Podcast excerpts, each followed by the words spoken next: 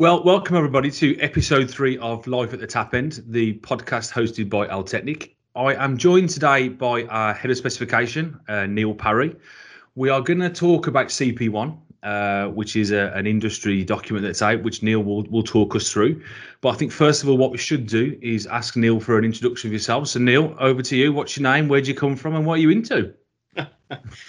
uh, thanks, Ed. Uh, obviously, my name's Neil Parry. Uh, I'm an engineer at heart. I started my career uh, quite a while back um, for a valve company called Hattersley. You don't look that old. You know, you say quite a while back, but you don't look that old. Thanks, Ed. That's no that, you're absolutely spot on with that. It's a, it's a good observation. Um, so uh, yeah, I started my career uh, doing an, an, apprenticeship and worked in research and development, developing valves for uh, variable volume systems, which, as it turns out, are heat networks. Uh, they're, they're, variable volume systems, so it's exactly the same. And uh, I worked through the industry in various different positions, normally mainly in a in a technical uh, role, and somehow found myself uh, out and about in the real world, talking to real people and real customers, um, which was a an eye opener, uh, in short. Um, and then got involved on heat networks probably around about uh, 18, 20 years ago in in the UK. Uh, and at that point, they were uh, relatively new in the in their guise of uh, instantaneous HIUs, and um, sort of spent a lot of that time talking to consultants about designs for projects, um, working with them on designs, helping them with sizing, all that kind of stuff. Uh, and then obviously took on the role about 10 years ago at uh, Altechnic as head of specification. Uh, created a team to sell uh, HIUs and other uh, components into the HVAC industry. And that kind of brings us right the way bang up to date, really. But you know, just finally on that, I guess, uh, I was on the BSRIA BG62 steering group for uh, HIUs, had input into CIBSE CP1, uh, part of the UK DEA, uh, and so it goes on. I'm not going to read through all the list, but pretty much if there's a if there's a body, I'm on it. if that's the right thing to say. so there's something to be said there about that one. We'll, we'll, leave it there. So obviously that's that's Neil Parry, the the commercial guy. What is Neil Parry as you know? What what makes you tick outside of the the real world as you call it? I mean, I'm not sure sales is a real world, but you know we'll. We'll, we'll, we'll put it as your real world, but you know what? What gets you going outside of, of the work arena? Uh, yeah, funnily enough, I, f- I think that's a harder question to answer. Really, um, I've uh, I've always been a cyclist. Really, um, I cycled since well going to school. Used to cycle to school and never really stopped from there. And went on from there and did a lot of uh, riding uh, for teams and so on. And uh, I've raced my bike across the Alps and the Pyrenees and other wow. places, across Mexico even uh, yeah, so most countries really, I've uh, I've ridden my bike in, and uh, still do it to this day. Uh, with the even at your age, even even at my age, Ed, Incredible. even at There's my age, all yeah. There's hope you've got to keep your hand in. Uh, although I must admit, as I've got older, uh, I tend to, tend to be more fair weather. Um, okay. uh, with all the snow we've got, then yeah. I spend my time on an indoor cycle, which is really sad uh, online on on a program called Zwift most of the time. So that's what sounds, I tend to. Sounds incredible. How yeah. times I like the gym. I like the gym. Uh, you know that kind of stuff. I'm I'm quite active person. Always have been. Uh, yeah, and uh, obviously I, like, I want to fly the world and meet people and wish for world peace. Wow, incredible! And uh, you couldn't ask for anything more. And you can do it all on your bike. You can do it at net carbon zero. Can you imagine your your carbon footprint would be tiny going around the world on your little bike there's very little you can't do on a bike. I'm sure there's a story there. I'm sure there's a story there. Like Micky Flanagan when he did Tour de France.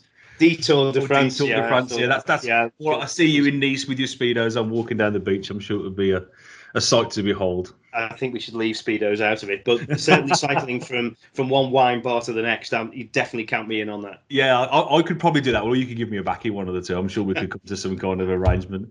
Well, that's great. Well, thanks for that, Neil. I mean, we are here today to talk about CP1. Um, so I guess the first question from me to you is, for people who don't know what CP1 is, what is CP1? What does it stand for? You know, and what's its purpose, really? I suppose. It's a CIBSE document, so the Chartered Institute of Building Services Engineers. Uh, it first came out in 2015, and it's a code of practice. So it's a start to finish of what you need to do if you're going to uh, build a heat network, uh, whether that's a communal heating uh, project or whether it's a, a, true district heating where you're connecting multiple buildings up to a, uh, an energy source. Um, and it, it, just guides you through the process. Um, and as I say, it came out in 2015 and was updated. Uh, this, well, they say 2020, but it came out in 2021 uh, in January. I think uh, COVID had something to do with that. But, uh, so slightly different, but that's it. It's it's how to do your network from. Okay. So taking taking back from what we're saying, let's see. So for people who may be listeners who don't know what district heating or heat network is, what what is district heating or, or the heat network you refer to? What is that in, in layman's terms, and how would people understand, you know, what that means? Well, I mean, at its most basic, um, it, it's it's actually not too dissimilar to your normal gas boiler that you'd have in your house, because uh, and, and some people sometimes don't really make this connection because they think of district heating as being something completely different. Well, at the end of the day, from a house point of view or a tenant's point of view, it provides you with heating and hot water, okay. same as a, a combi boiler would do. Yeah. Now people say, "Oh, well, a network. It's a network, so it's different." Well, actually, your combi boiler is on a gas network. You know, it's gas supplied into your building. You put your combi boiler on, onto that gas supply, and it gives you heating and hot water. Well, with a heat network and a HIU, you put a HIU in your house and you connect it to what's termed LTHW, low temperature hot water. Mm. Um, it's another network. Instead of gas, it's low temperature hot water. So it's actually very, very similar. Okay. So that LTHW would come from uh, an energy source of some description. And I think the the main point I, I really want to make about that is pe- people could could therefore say, well, why? why? Why the difference? Why bother? Going to a heat network uh, instead of a, a boiler system with, with gas. And the crucial difference is is obviously that energy source in that it's LTHW, low temperature hot water, and you can create that low temperature hot water in any way you want. So you can use combinations of energy sources.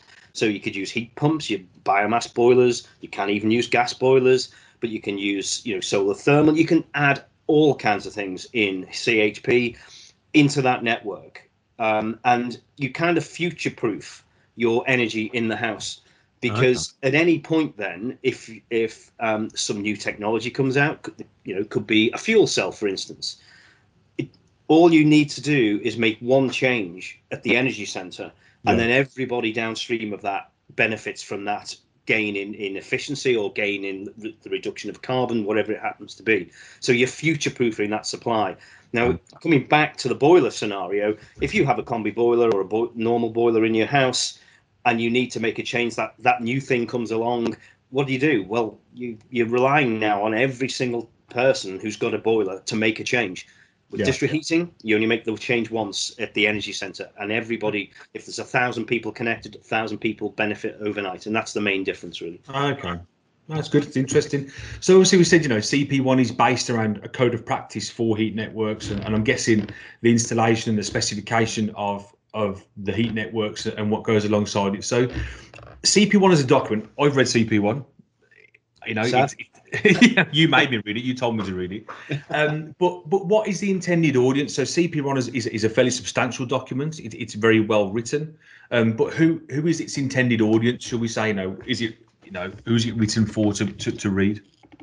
Um, it's actually for anyone uh, who's involved in on a heat network, and uh, I think that's probably a, a, very good point to make clear, really, right at the start, is that the document covers all aspects of heat networks. It's not about the design. Yes, mm-hmm. there's design in there, of course. There's a chapter on on design, but it's about everything. It's about feasibility studies. It's about planning for it before you start, looking at where you're going to put your energy center, where you're going to run your pipes. You know, these are big networks. You know, you imagine you don't want to start this and go right. We're going to put the energy center there, and suddenly the building's on the other side of the motorway. Oh, how do we get the pipes? Across? You know, you've got to think about all that feasibility course, and, yeah. and, what's the best way of doing it.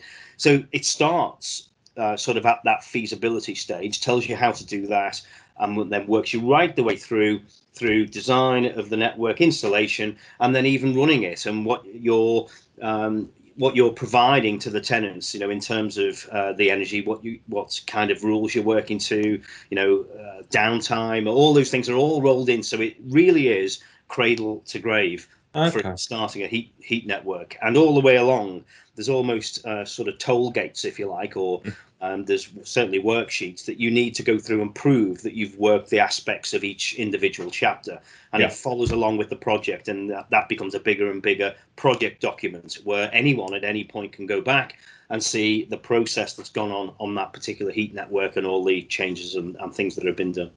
Okay, so it's very much a document where you can you can pick it up and, a section could be applicable to you depending on what stage or what part of the design or the install or whatever it may be the commission of the network. You can there's a section for you in there to, to pick up and read. Absolutely. If um you know i mean uh, my my area of course of, of expertise if you like uh, if that's not too grandiose is you know that sort of design and maybe the installation as well. But there are uh, sections well before design. As, you know, I keep mentioning feasibility. It's I think it's the first chapter. So, um, which you know, certain people will could get CP1 and go right. I'm only interested in chapters one and two.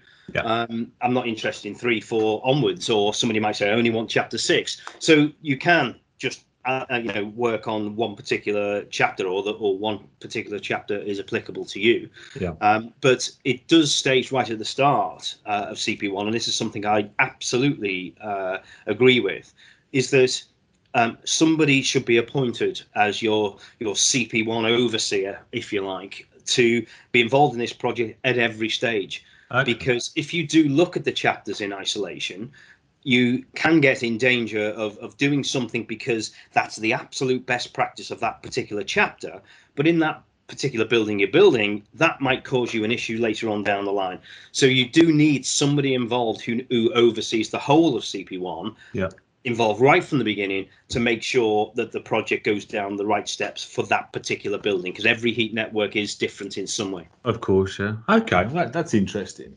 So the audience, the, the, the you know the reason for it. So, what what is what does it actually highlight and, and and what does it does it specify say for certain products or does it give you best practice on certain products you know the intricacies of the actual document itself you know we know it's a long document We've both ready but you know getting to the nooks and crannies it's there obviously to deliver a better outcome so obviously it looks over specifications. So what does it look at? What's its focus point, you know, for for maybe products or whatever else may be within the heat network or, or you know, you spoke about HIUs, etc. What does it highlight in there?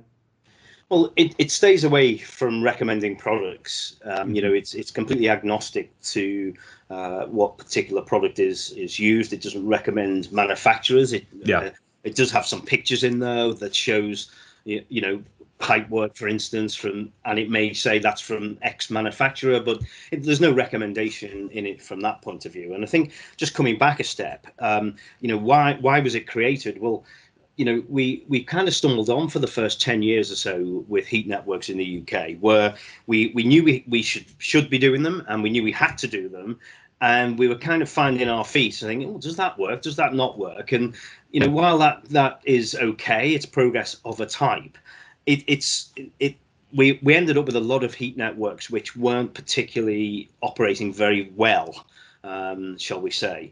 And CP1 was the first document that said this is really how you need to do it, mm. and um, it, it, you know, it was really trying to tighten down on on a lot of the the mistakes, if you like, that that have been made, or at least highlight them so people can learn from them and move on and do something that's better. And when I say better, that's better for everyone because it uses less energy, emits less carbon, it's cheaper to run, so everybody benefits from from getting it right. And that was the intention uh, a laudable attention, uh, intention of, uh, of CP1. Yeah. But as I say, it doesn't really particularly mention products, but it does give you ideas of, of what you need to be installing, like you know an instantaneous HIU, uh, and then it gets into a little bit more detail. Um, now, the original one, as I mentioned, came out in 2015. Uh, that had 92 pages in it, and the the current one that came out uh, this year has uh, 240 pages. So okay. um, that's quite an increase. But yeah. and the way it generally works is it has in each section uh, minimum requirements. So we would literally say, as a minimum, you should do this. And there are over 540 minimum requirements in that yeah. document. So it is quite a heavy document. But then it also has at the end of each section some best practices as well. And there are over 110 uh, best practice requirements in CP1 okay. uh, as well. And uh, and you know, and when it gets into the detail, for instance, it, it may say something along the lines of, um, you know, a HIU should have a uh, heat losses less than, you know, X. Yeah. And then it will say underneath that best practice would be to have a HIU that has heat losses no more than y and obviously y would be lower than x and, and so on so it's it's really pushing you and it, it is a, a, a signpost almost to where we're going in the future yeah. anything that's that's shown as best practice the intention is to move that into minimum requirements that in the next edition so it's, okay. it's sort of a journey and a, and a process really it's an evolution of what it's looking to do because i know exactly. after reading it and i know some of the conversations you had so you know there's a there's a lot of focus on obviously the primary network, so the heat network or the, or the district heating. But I know there's some focus now on what we call the secondary network or the tertiary circuit, where you're actually balancing the systems within a property. So you're talking about the way you control your radiators. You know, the mm. minimum requirement being so you know liquid filled TRV heads, and then we look at mm. you know the presettable side. Then we look at, pressure independent. So I'll get you know the document focuses on on on, on the whole from my understanding, from the whole sort of picture, doesn't it? You know, from from what sits in an energy centre to then what sits in anybody's apartment, flat, or office that it may be. You know, it, it covers off all of that, doesn't it? It, it does um, because you know a network is a holistic system. Everything has to work together, um, and I think there was a tendency in the past to to sort of you know put a network in, and then if it didn't work, it'd be a case of scratching your head going i wonder what's failed or what's wrong you know from a point of view of an individual thing but in terms of when, when we're trying to get the most efficient network and the best performing network it has to be looked at holistically. Because yeah. it's you know the tendency just to blame something. Oh it's the hiu or it's the pump or it's this it's that. Mm-hmm. it doesn't really help. You have to look at the whole uh, to get the the network to work properly. So basically um, one of the the big issues, of course, is what we're trying to do on a network to make it efficient is to have a large delta T. So you want a very low return temperature coming on the on your network. And just yeah. to explain that, all it basically means is if you think about it, if you're pumping water at 70 degrees onto a heat network and it's coming back at 68, what's the point? yeah. because you're pumping a whole lot of water and you're not taking much energy from it at all. So yeah. it's it's going to cost a lot to pump all that water and mm-hmm. you're not using it. So if you're pumping 70 and you're getting 30 back, well, you're using a lot of that energy in the building, so that's good. You know, it's, yeah. it's being used, so you're being efficient, and there's a lot of focus uh, on that through it. But what we know is that the HIU has absolutely an effect on the mm-hmm. return mm-hmm. temperature, and there are good HIUs, let's say medium HIUs, and maybe poor HIUs on the market in terms of return temperature and, and, and what they're doing uh, as well. So um, the HIU has an effect, but so does the radiators yeah. in the in the uh, the tertiary circuit, as you said, in the, the space heating in the apartment.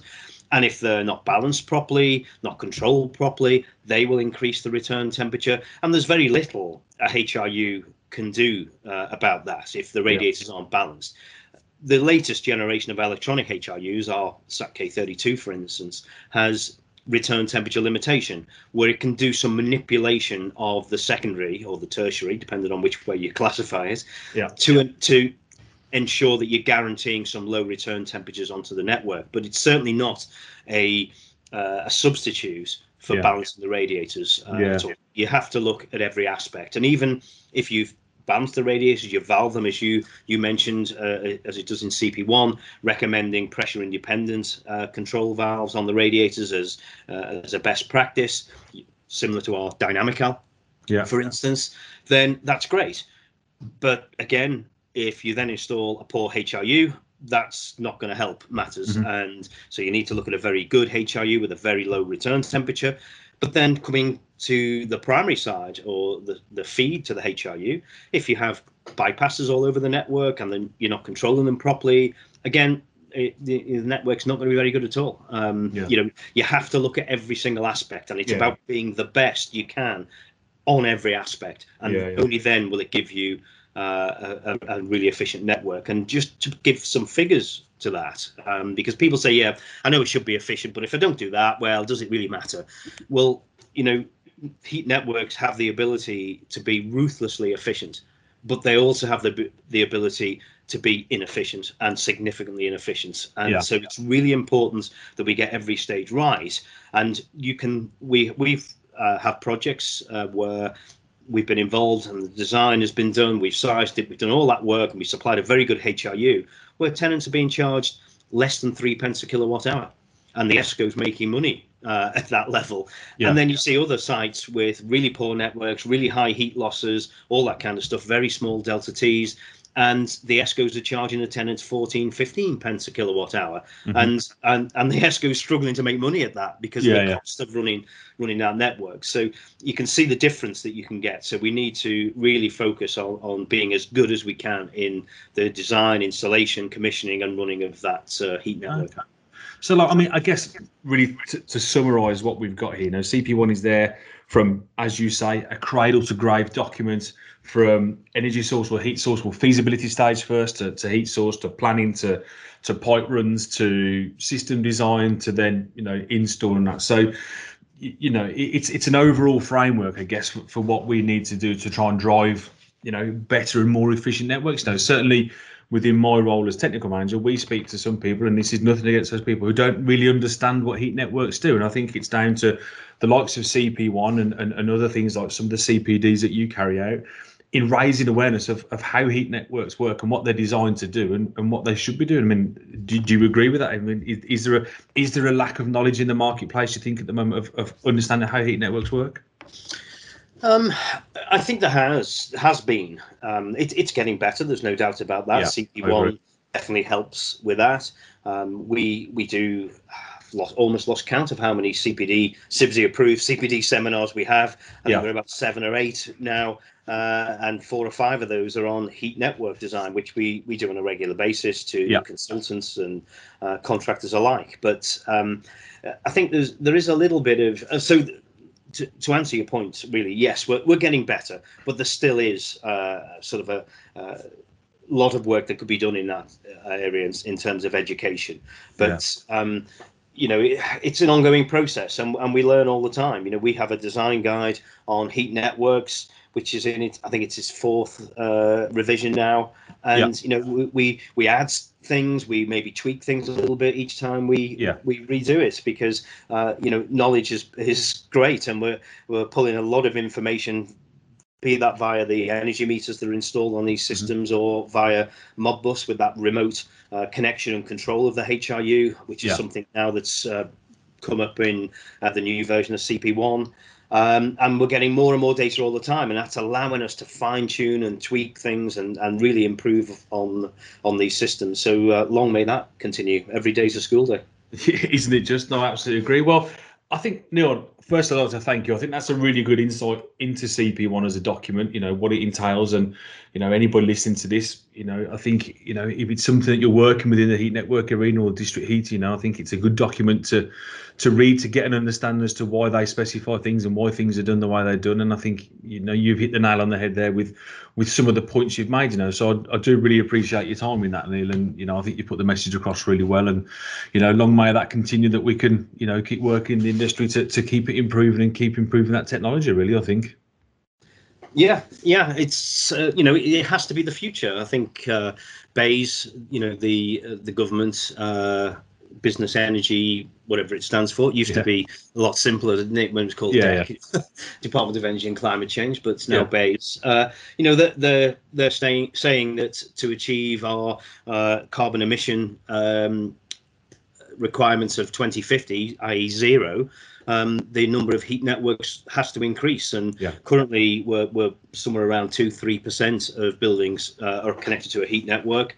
But um, BEIS are saying that by uh, you know 2050, that needs to be 19% or more. Now that's a mm. massive, massive increase. Yeah. Um, so we need to get these these uh, these things right and make yeah. sure they work. Um, they can save an awful lot of uh, energy and awful lot of carbon emissions, and, and and that's one of the things I would stress that we we have proof of that You know, I mean, some people say, well, do do they really save energy? Do they, you know, stop emissions of carbon? You've only got to look at places like Sweden where mm-hmm. you see if you look at graphs of the amount of energy they're they're supplying into heat networks, it's just a continuous upward curve. They're yeah. they're constantly improve, putting more networks on, increasing the size of the networks, and so on. Yeah. But then if you look at the emissions over the same time period, they've dropped off a cliff.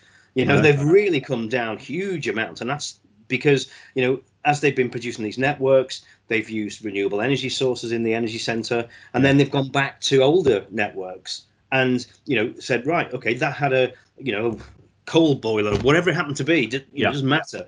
Now we can move that away. Now we can put something in that's better. And yeah, it's a constant yeah. process and uh, it really does work. It's proven proven technology and it's energy uh, you know agnostic in terms of what's producing it. So it's it's it's really really is a uh, the way forward i think.